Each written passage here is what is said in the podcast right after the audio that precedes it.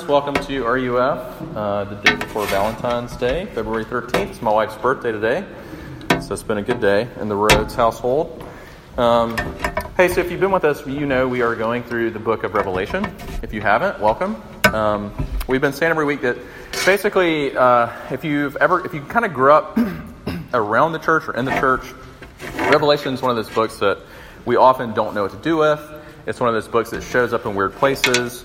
It's one of those books that, uh, at first glance, seems really confusing and maybe a little bit creepy, and we just kind of don't know what to do with it. But we've been saying if you've been here week by week, and if you haven't, uh, you'll hear me say uh, tonight and from basically every sermon here out that the book of Revelation is a book from Jesus about Jesus. And really, what it is, is it's a retelling of the gospel story through images and illusions, mainly drawn from the Old Testament. And what it's trying to do, the whole book, we're going to see this tonight, is it's really trying to show us that, that um, things are not as they seem. That there is a reality behind what we can see that really uh, is a greater, deeper, truer reality, uh, namely the gospel of Jesus Christ. And so tonight we're going to see uh, that in our passage. Revelation 4, we're going to look at verses 1 to 11. Let me read it for us. here's uh, what John writes He says, After this I looked, and behold, a door standing open in heaven. And the first voice which I had heard speaking to me like a trumpet said, Come up here, and I will show you what must take place after this. At once I was in the Spirit, and behold, a throne stood in heaven, with one seated on the throne. And he who sat there had the appearance of jasper and carnelian, and around the throne was a rainbow that had the appearance of an emerald. Around the throne were 24 thrones, and seated on the thrones were 24 elders, clothed in white garments, with golden crowns on their heads. From the throne came flashes of lightning, and rumblings, and peals of thunder. and before the throne were burning seven torches of fire, which are the seven spirits of God. And before the throne there was, as it were, a sea of glass like crystal. And around the throne and each side of the throne are four living creatures full of eyes in front and behind. The first living creature like a lion, the second living creature like an ox, the third living creature with the face of a man, and the fourth living creature like an eagle in flight. And the four living creatures, each of them with six wings, are full of eyes all around and within. And day and night they never cease to say, Holy, holy, holy is the Lord God Almighty, who was and is and is to come. And whenever the living creatures give glory and honor and thanks to him who is seated on the throne, who lives forever and ever, the 24 elders fall down before him who is seated on the throne, who lives forever and ever.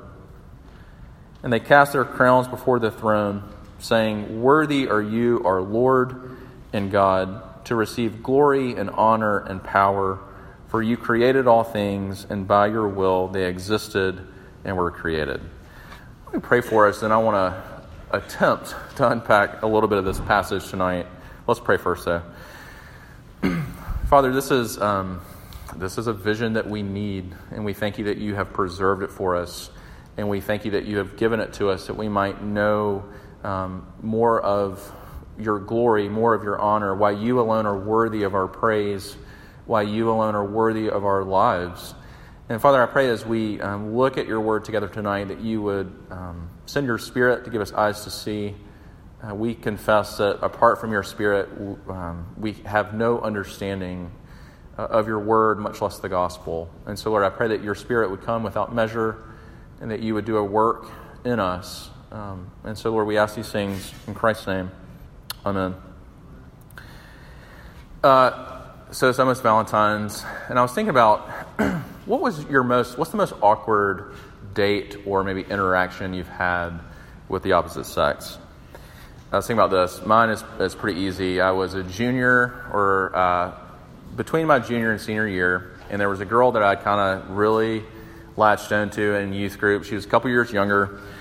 And so I, at one of our youth groups over the summer, I worked up the courage to ask her out on a date. Um, and so I had to kind of plan. So she said yes. And Sumter was a, is a small town. That's where I'm from. And so, really, over the summer, there were kind of two things to do. Uh, one was go to Applebee's, which was, uh, of course, Applebee's was still, I mean, I'm old, so you guys you know, Applebee's was literally one of our only restaurants in town.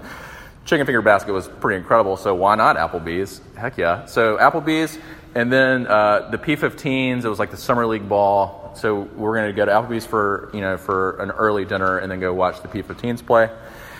And you have to understand about me. Some of you have been around long enough to know I'm, I'm a little bit of a, an emotional man. I'm a little bit of a um, hopeless romantic at times, and so I had really been thinking about this girl for a long time. And so I decided that I was going to, before the date, get her a card, a romantic card. and I was going to write a little note inside. And we're going to go on the date, we're going to go to the game, and then I was going to give her the card. So we go to Applebee's, we have our chicken fingers, we go to the baseball game, we have, make awkward small talk. And then as I'm about to drive her home, I give her the card. She opens it. It's just the two of us in my, my little sedan. And she opens it.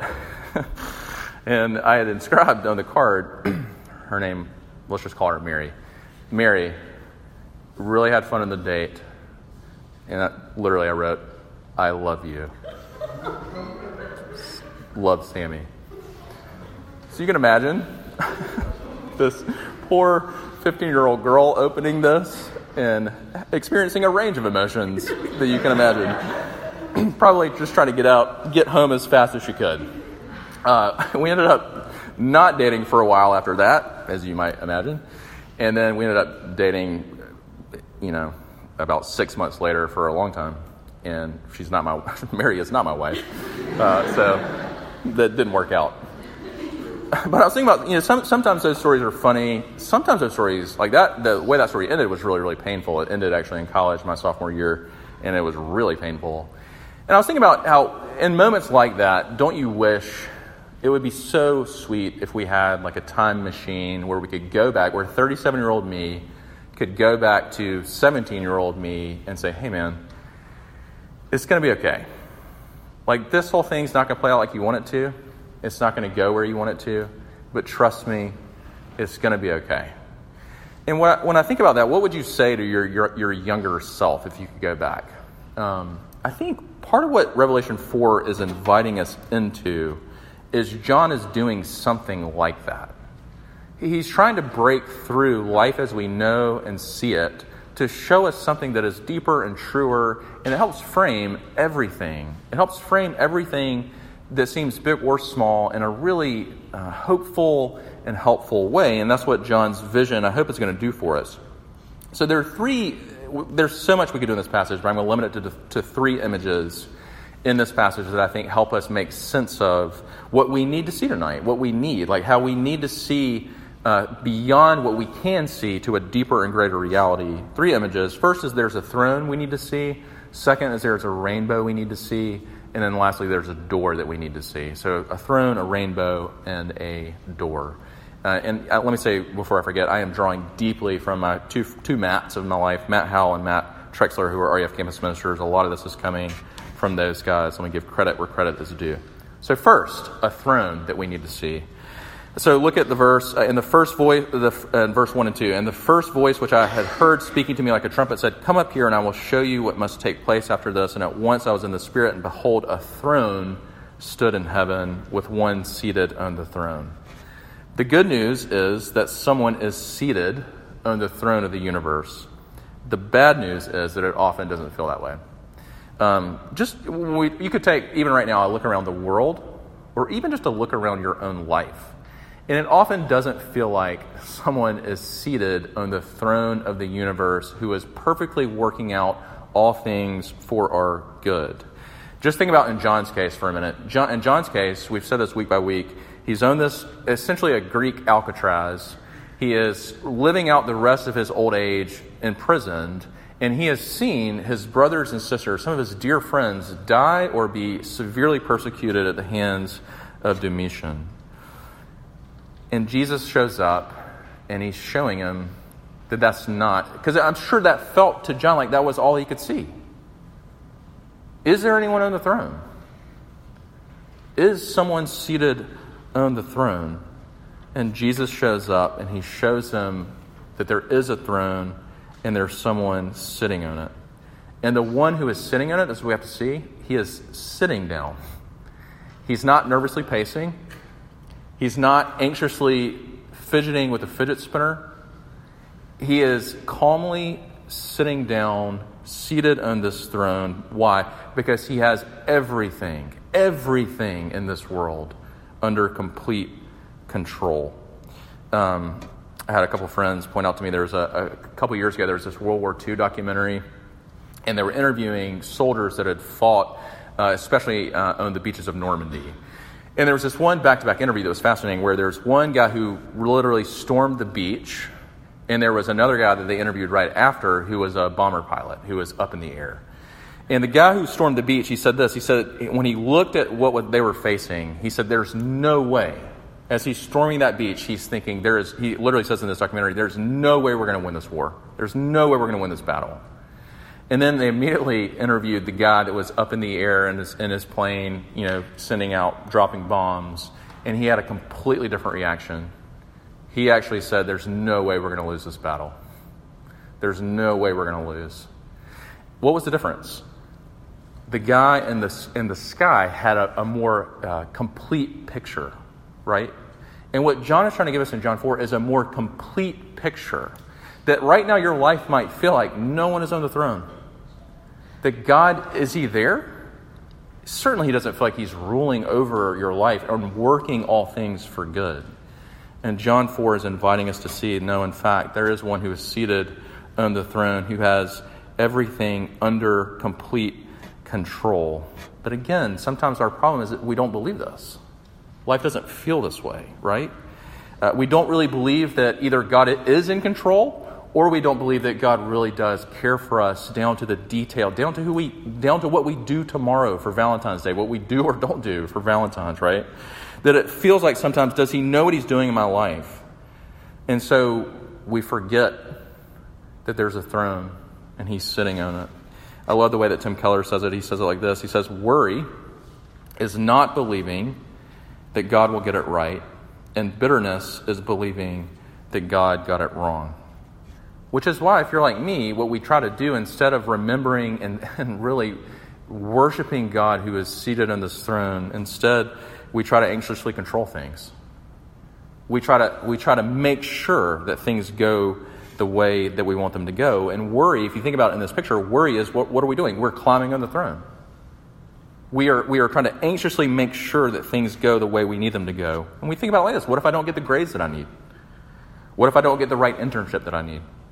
Uh, what if I spend four years at college, five years, six for some of us, and don't meet my person?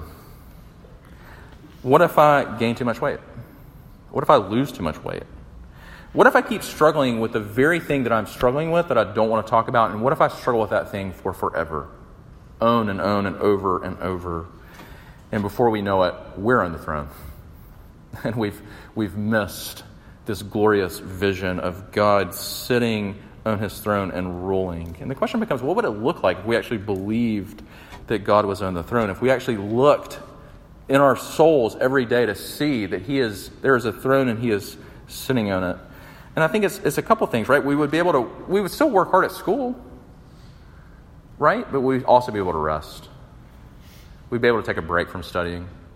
We'd be able to take a break and just go hang out with friends. We would, we would, we would still ask people out.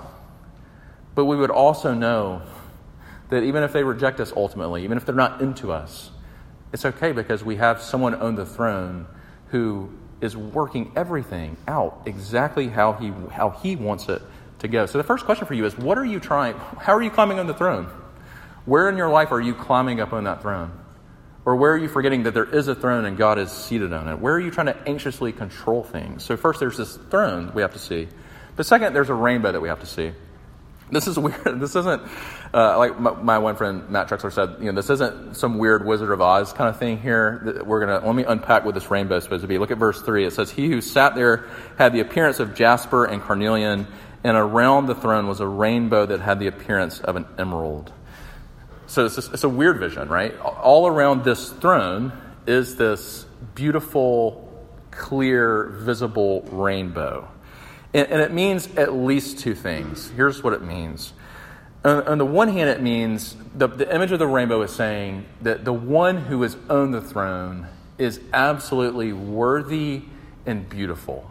He is worthy of our praise, and he is breathtakingly captivating, such that the four living creatures that we think, there's a lot of different ideas of what that might mean. But basically, all you need to know is they are the highest in their order. And these four living creatures are so, they are the highest that they can be.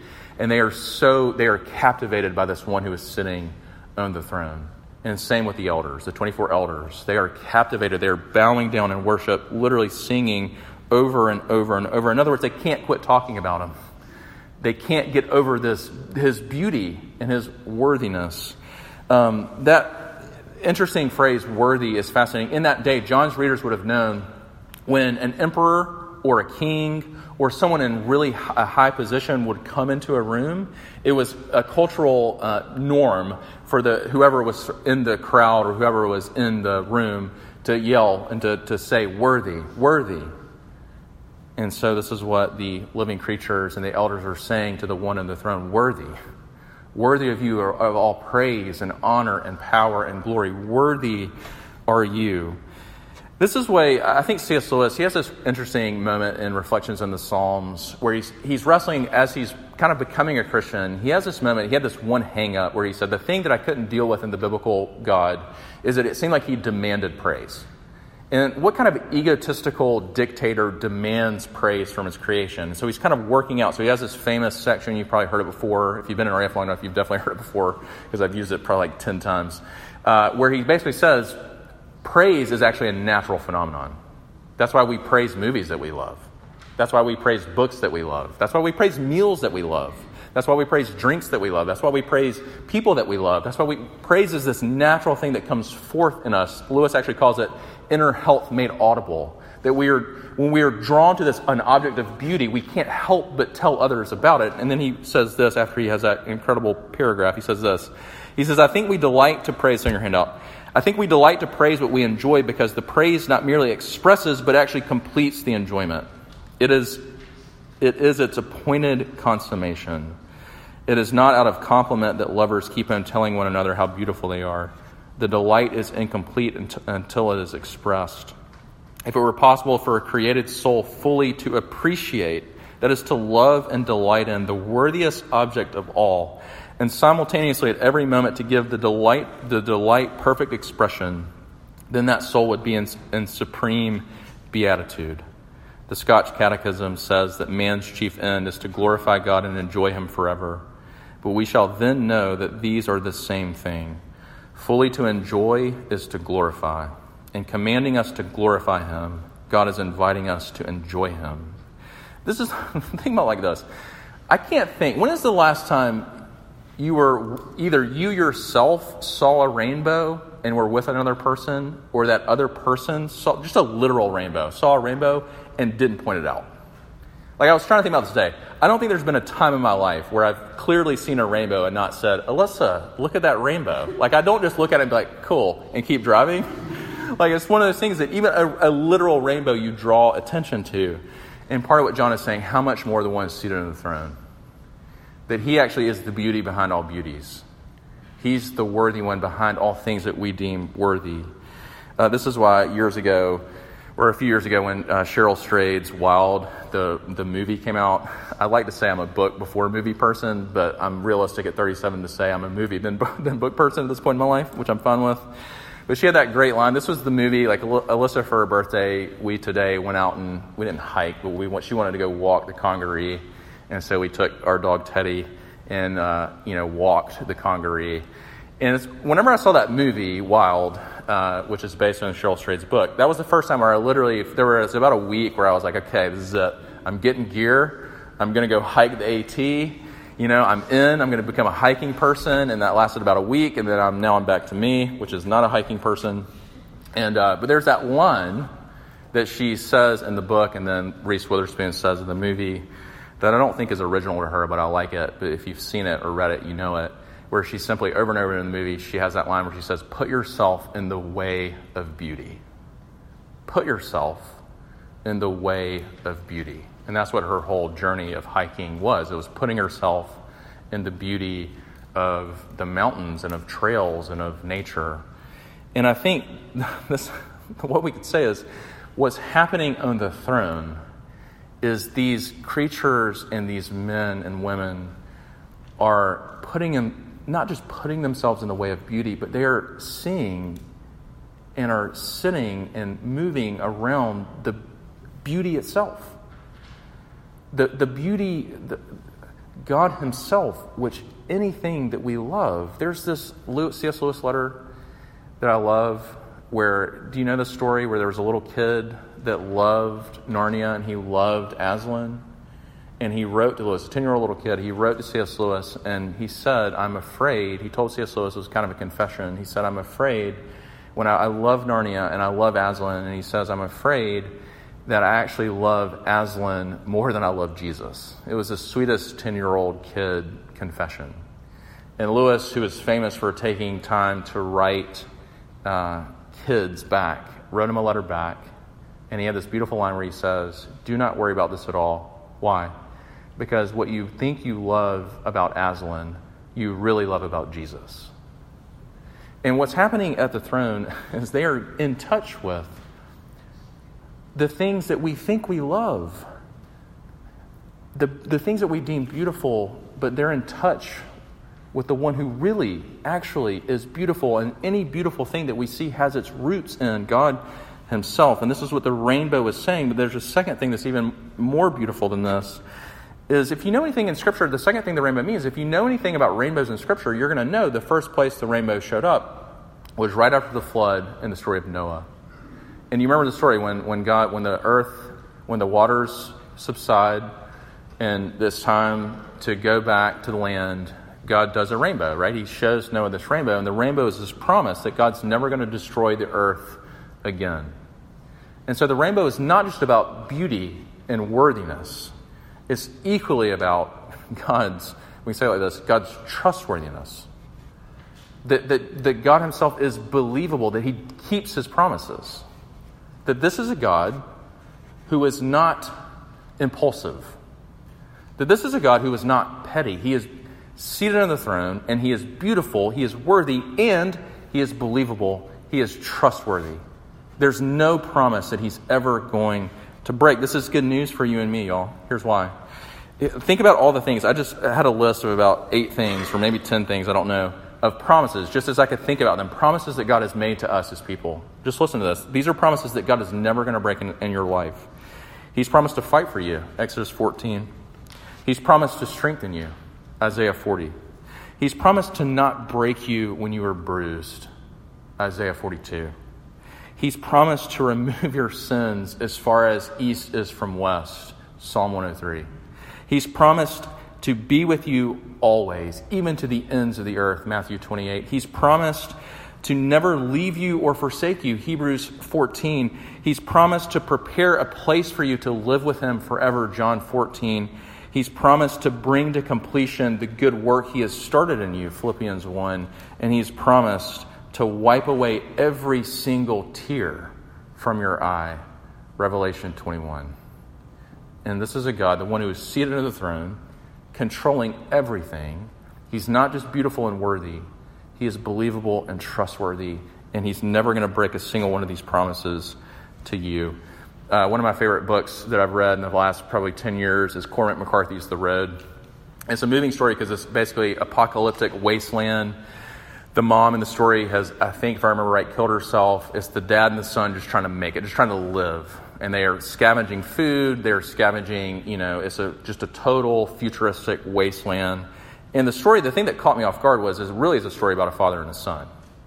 And in the father and the son story, there's a scene that I love where the you know they are surviving. They're trying to make it together, and there's murders happening. There's po- you know poverty, starvation happening, and they find, they'll come out in these grocery carts and just scavenge what they can. And there's just one scene where they find some hot cocoa, and the son makes sure that the dad is always sharing the hot cocoa.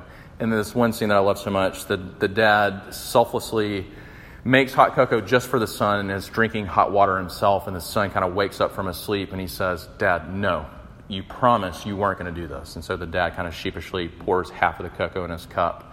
And the little boy says this. I love it. He says, I have to watch you. And he says this. He says, You said that if you break little promises, you'll also break big ones. And I love this because God doesn't break little, even little promises. That He is absolutely trustworthy. And so the, the second question is where are you struggling right now to find Him beautiful or believable? Where are you struggling to be drawn forth in praise, and where are you struggling to doubt His promises to you? Um, there's a song when I was in youth group growing up, when I first became a Christian, that I loved that Third Day did. It was like an old Baptist, uh, it might have been a spiritual, but the lines were Turn your eyes upon Jesus, look full in his wonderful face, and the things of this earth will grow strangely dim in the light of his glory and grace. And John is saying, There's one on the throne. He is in absolute control, and also he is beautiful and worthy of your life, and you can trust Him with every single part of your life, which leads us to the last image. It's a door. Uh, if, if, you, the way it opened, after this I looked, and behold, a door was standing open in heaven. We looked last week at another door, right? Uh, the door in Laodicea, where Jesus, that powerful image, he's knocking at the door and he's saying, Every single part of your story, every single part of your life, I want in. I, I want to come and transform every single thing in your life. But we see in this passage is that God has a door too. That God has this door where it's not just He wants to be invited into every part of your life, but He wants you to see and be invited into every part of His life. This is the, the way the vision opens. There's a door and it is open. And there, through that door, John sees this throne. And he sees this beautiful one seated on the throne. What this means is, is he wants to bring you more and more into touch with the reality of his glory and of his grace. He wants to bring you more into touch and your life more into touch with things as they really are, with him ruling and reigning, the Father and the Son and the Spirit together.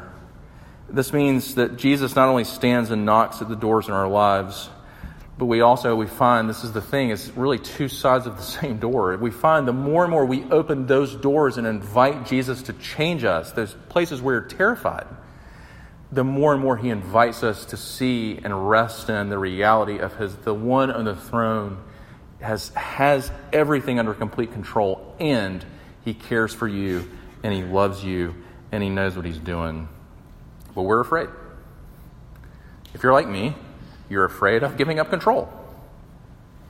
You're afraid of giving up the things that you think are worthy right now, the things that you find beautiful that are not Jesus. We're afraid. We're afraid to open the certain doors or even walk through this door in Revelation 4. This is how I was thinking about. I'll close with this. Uh, there was a moment a few weekends ago where I was sleeping in on a Saturday. Uh, one of the things that is beautiful when your kids are older is they can get up and like fix their own breakfast, and so dad and mom get a little extra sleepy time, which is nice. And so I was sleeping in, and I just heard knock at the door. Usually it's neighborhood kids, and you just don't answer; they go away. Knock at the door, knock at the door, knock at the door, pounding of the doorbell, pounding of the doorbell. So I'm like, all right, I'm getting up in my boxers, walking down. I don't even think I put a shirt on, which was going to be awkward anyways, so go to the door, look through the peephole, and I see this person standing. They won't. They're not. Their faces. They're in a rain jacket. It's kind of drizzling out. They're just standing, kind of gently hovering at the door. And I'm thinking, I'm not opening this door. Like, what, the, what in the heck is happening? Now, the thing you have to know is my dad was visiting for the weekend, and I'm like, this like this is not my like my, I don't know where my dad is, but this is not my dad. Like I couldn't see his face. Like he's in this jacket. Then I'm like, what do I do here? Like this is this person come to kill my family? And then I'm like, all right, I need to open this door. And then sure enough, it was my dad. He's a uh, an avid smoker, and he had gone. He's a Marlboro Marlboro light man. So he had gone out and uh, apparently locked himself out of my house. so he was like, you know, pounding at my door, and, and I was really pissed at this point, to be honest with you. But let him in. What does this have to do with anything? Here's what it has to do. I just can't keep thinking about the the strangeness and like the funniness to me of it is here I was terrified that this was someone who's come to harm me. Genuinely convinced. Like I'm not a person who's easily scared, and I'm convinced. I had no idea who this is, and I think they've come to hurt hurt me. And then opening the door to realize, oh, it's my dad. the last person on earth who wants to hurt me. And I think for me that's powerful because I think there's, this is what's happening a little bit in Revelation 4. The one who's owned the throne, controlling everything, the one who is worthy of all praise, the one who is worthy, who, who, who also will keep, he's trustworthy, who will keep his promises, is your Father and my Father. Uh, we can say like this there's a, a place in Revelation 3 where Jesus says this. He says to us, He says, To the one who conquers, I will grant him to sit with me on my throne, as I also conquered and sat down with my Father on his throne. The one on the throne who is worthy of praise and honor rules over everything. He is your Father who loves you. And He knows what He's doing in your life. And He actually welcomes you to come to His throne of grace in your time of need, which, by the way, is all the time. And more than that, his throne, this throne at the center of the universe that we so often don't see, is actually, as his children, where we are going to spend eternity seated with him. I'll close with this. Tomorrow is Valentine's Day. I've said that like three times. Just reminding you, there weren't enough anxiety. But that's what I think about. There, that can bring all kinds of anxiety, right? And here's what I want you to see your worth, this passage means your worth doesn't come through some, some boy's eyes. Your worth doesn't come through some girl's eyes. Your worth comes through the eyes of the one seated on the throne, and they are the eyes of a father. Let's pray together. Lord, I pray that you would work um, this passage deep into us, make our hearts rich soil, continue to um, help us wrestle with you where we need to. And Lord, I pray that you would do these things for our good and for your glory. We pray them in Christ's name. Amen.